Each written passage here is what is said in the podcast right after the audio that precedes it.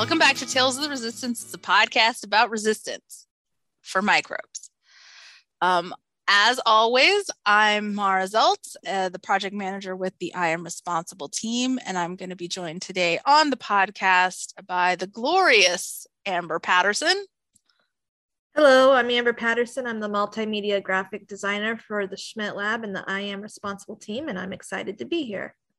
And, and equally glorious, uh, coming back again in the guest chair is Noelle Atieno More. Hi, uh, my name is Noelle Atieno More, as introduced, and I'm a recent doctoral graduate from the University of Nebraska in Lincoln, uh, where I majored in environmental engineering and studied antimicrobial resistance for my dissertation. And thanks for coming back again, Noelle, and as always for being here, Amber. Um, we're continuing our series um, exploring the book uh, Quarantine Life from Cholera to COVID 19 by Kari Nixon. Um, and we're going to be starting today's discussion with chapter six. But before we do, since we're now basically halfway through the story, I thought we could take just a moment to um, share if you had any thoughts or reflections on what we've learned uh, to this point. I'm just really enjoying the book um, more than I even thought I would. Yeah, and I, I think a lot of it is uh, even if if we were sort of familiar with these um, events, the historical events that she is talking about. Um, I think that the one of the real values of the book so far has been um, taking all of those events out of the sort of context of medical history that I think we learned them in, and and thinking about it with sort of the eyes of the people living through them, and that has been insightful in terms of, you know, because it it, it allows for more evident or more obvious, I think, application to our own experience out of it in terms of how we deal with infectious disease is a totally different lens and and very i think helpful um, for the time we're living in but also for going forward on antimicrobial resistance. Yeah uh, definitely so I'm really excited to talk about chapter six because I found it fascinating. There starts with three lessons. Lesson 16, panacea are predictable. Lesson 17, science is not a saint. Lesson 18, there is no real world except what we make. And this chapter talks about sanitation in Victorian times and kind of the beginning of selective surgery with uh, anesthesia being available she talks about a woman who's in who's elected to have her gallbladder removed and who's being her abdomen is open and being sprayed with carbolic acid.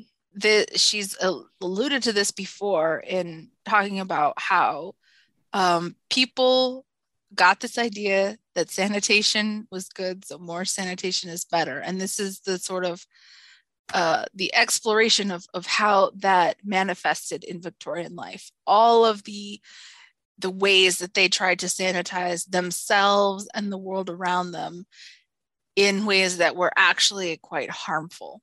And then from that, we have these three lessons. So uh, the first one, panaceas are predictable. Uh, I think Dr. Nixon's uh, main takeaway point here was basically that people uh, once they had identified that you know their enemy was alive um, and then they went to this extreme of sanitation um, which seems ludicrous to us but in in a sense you could have predicted that you know there's a hu- the human uh, desire to um, to survive uh, the search for the wonder cure um, those those were true then and they're certainly true now.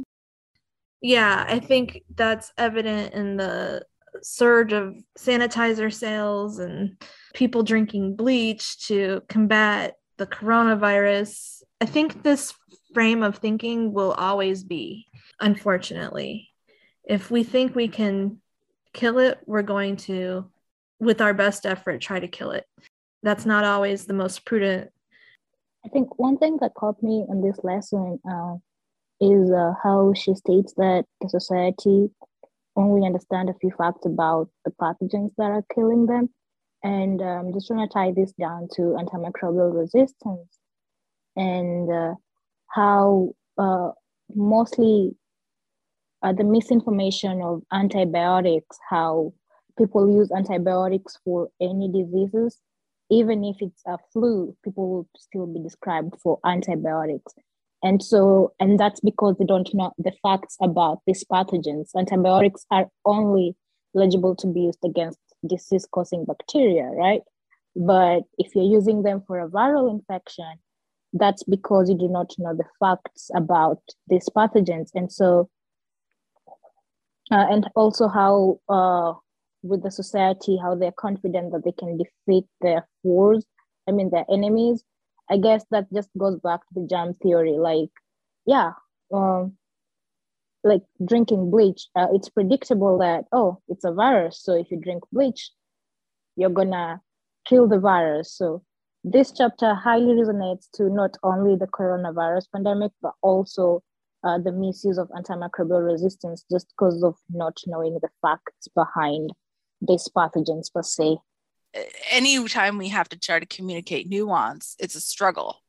And that's something we definitely saw early in often COVID, you know, like, and especially since antimicrobial resistance, like you said, Noelle, we're still discovering so many things about.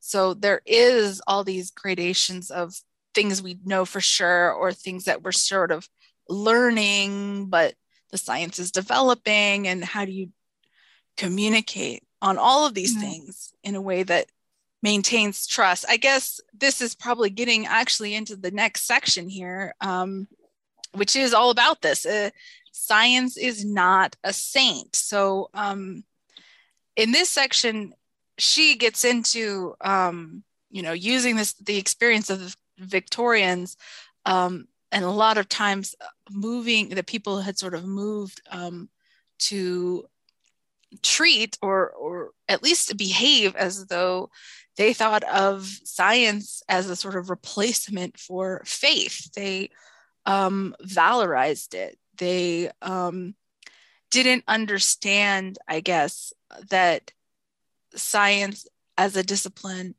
it, it's human. It, it is produced by humans within uh, a, a societal context, you know, and if you take it out and you try and make it uh, this this thing that rises above all and is perfect and and pristine, then you both stand to misunderstand it. And when it ultimately has nuance and confusion and mistakes, which it will, then you destroy your faith in it like you would in, well, in faith, you know, in religion. Mm-hmm. Uh, I mean, as a researcher, I don't.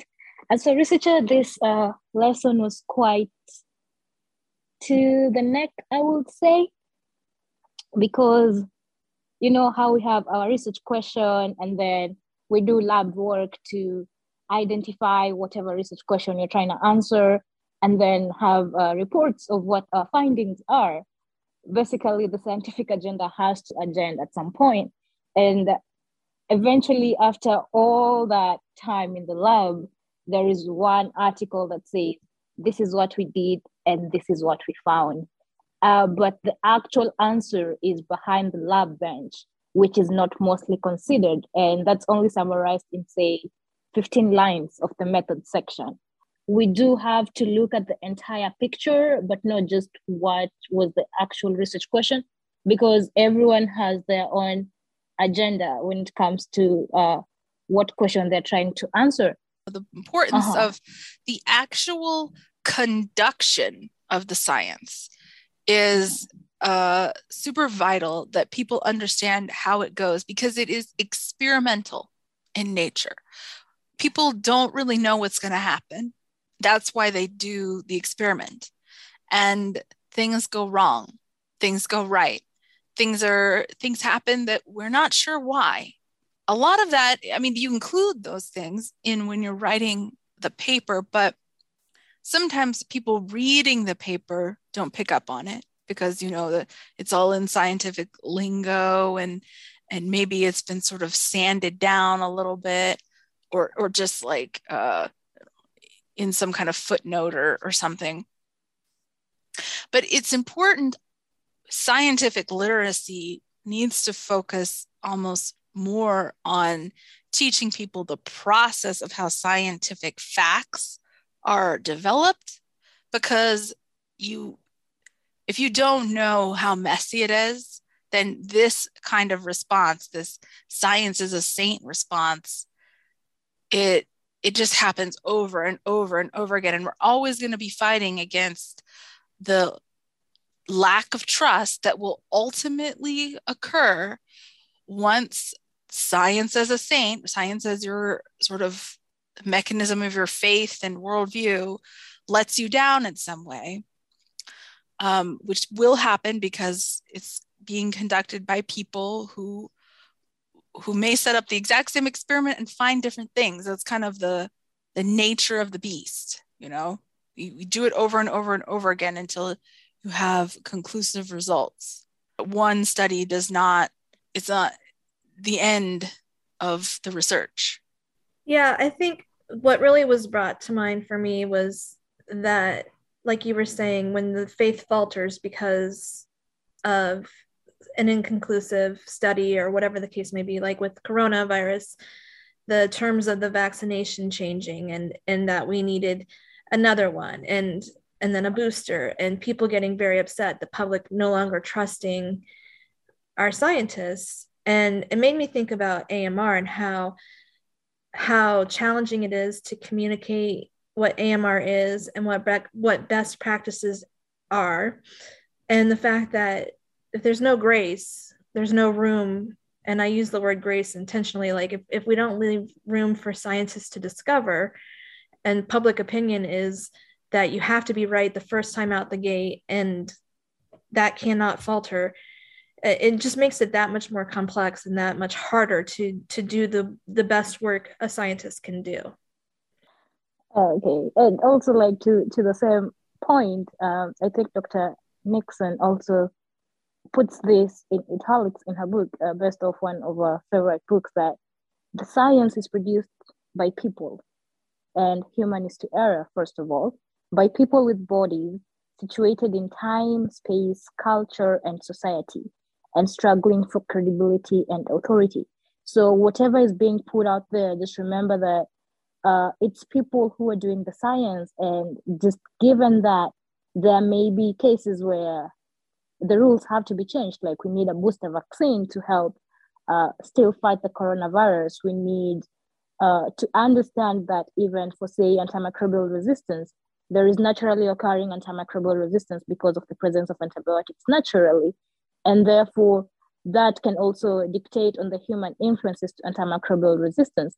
And so, like uh, considering multiple factors and identifying that this is not the true end like research is a process and so whatever scientific evidence comes out it may change over time and that's just how science is based there is no research paper that i have ever read that doesn't include some sort of what comes next uh, discussion they yeah. there's always a, a building it always builds one to the other uh, you never completely answer every question related to the topic in that research paper. So you answer one little thing, or you've clarified one little nuance, and then you go to the next thing, or you find that you need to expand the question a little bit more and you rerun the study.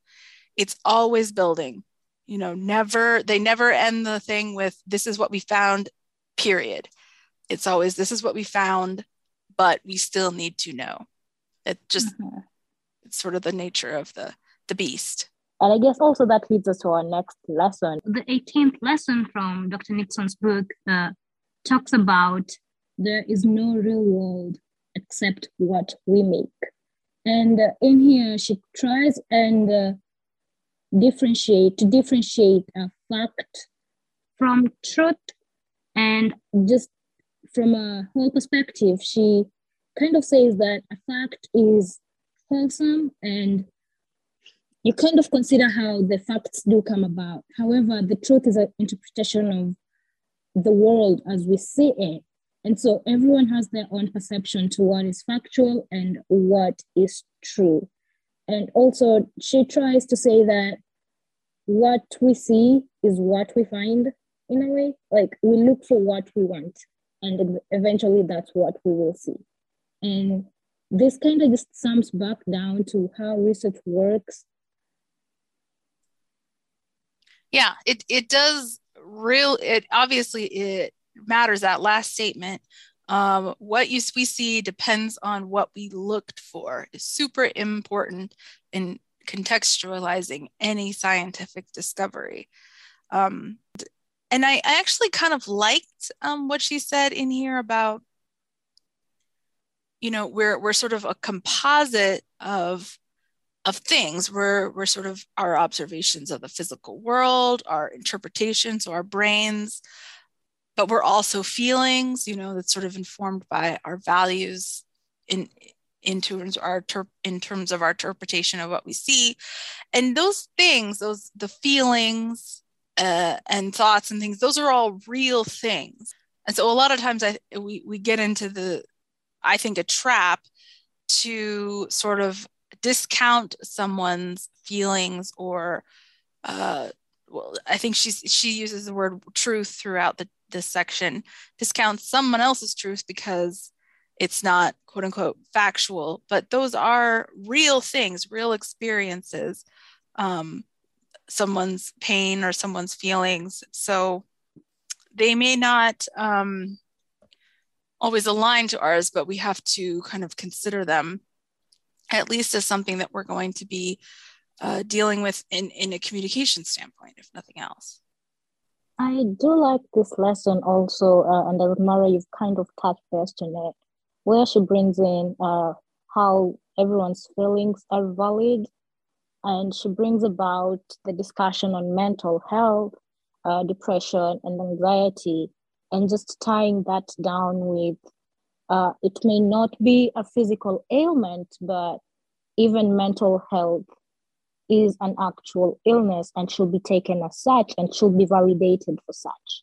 Yeah. And we, because we talk a lot about all of these sort of infectious diseases, you know, and antimicrobial resistance is an infectious, uh, not an infectious disease in of itself, but a sort of microbial uh, property that can impact how infectious disease behaves. But, um, you know, the, the mental components of not just having disease, but experiencing a world with increasing disease. Those are also going to be things that we deal with. And well, that uh, closes up our chap uh, discussion of chapter six.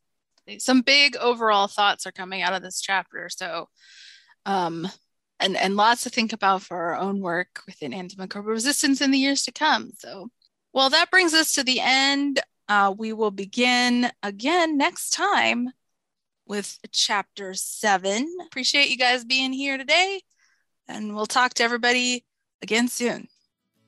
Thank you, Mara. Thanks, Mara.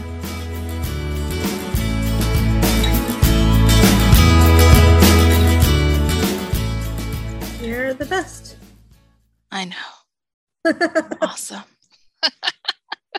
and that's something that will definitely stay in the podcast. No, just kidding.